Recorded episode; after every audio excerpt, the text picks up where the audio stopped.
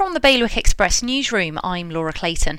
There had been six deaths linked with coronavirus across the Channel Islands by the end of the weekend. They're all believed to have been elderly, including a person in their 80s who is the most recent to have died from the virus in Guernsey. More than 300 people across Guernsey and Jersey have also been confirmed as having tested positive for the virus now. A number are also confirmed to have recovered from the illness. The first person arrested under the new powers given to police to enforce the lockdown is due to appear in court in Jersey this morning. He was arrested at Millennium Park yesterday. And today marks seven years since the murder of Guernsey woman Sarah Groves in Kashmir. The trial of the man who denies killing her is still ongoing and is likely to face further delays this week because of the coronavirus pandemic.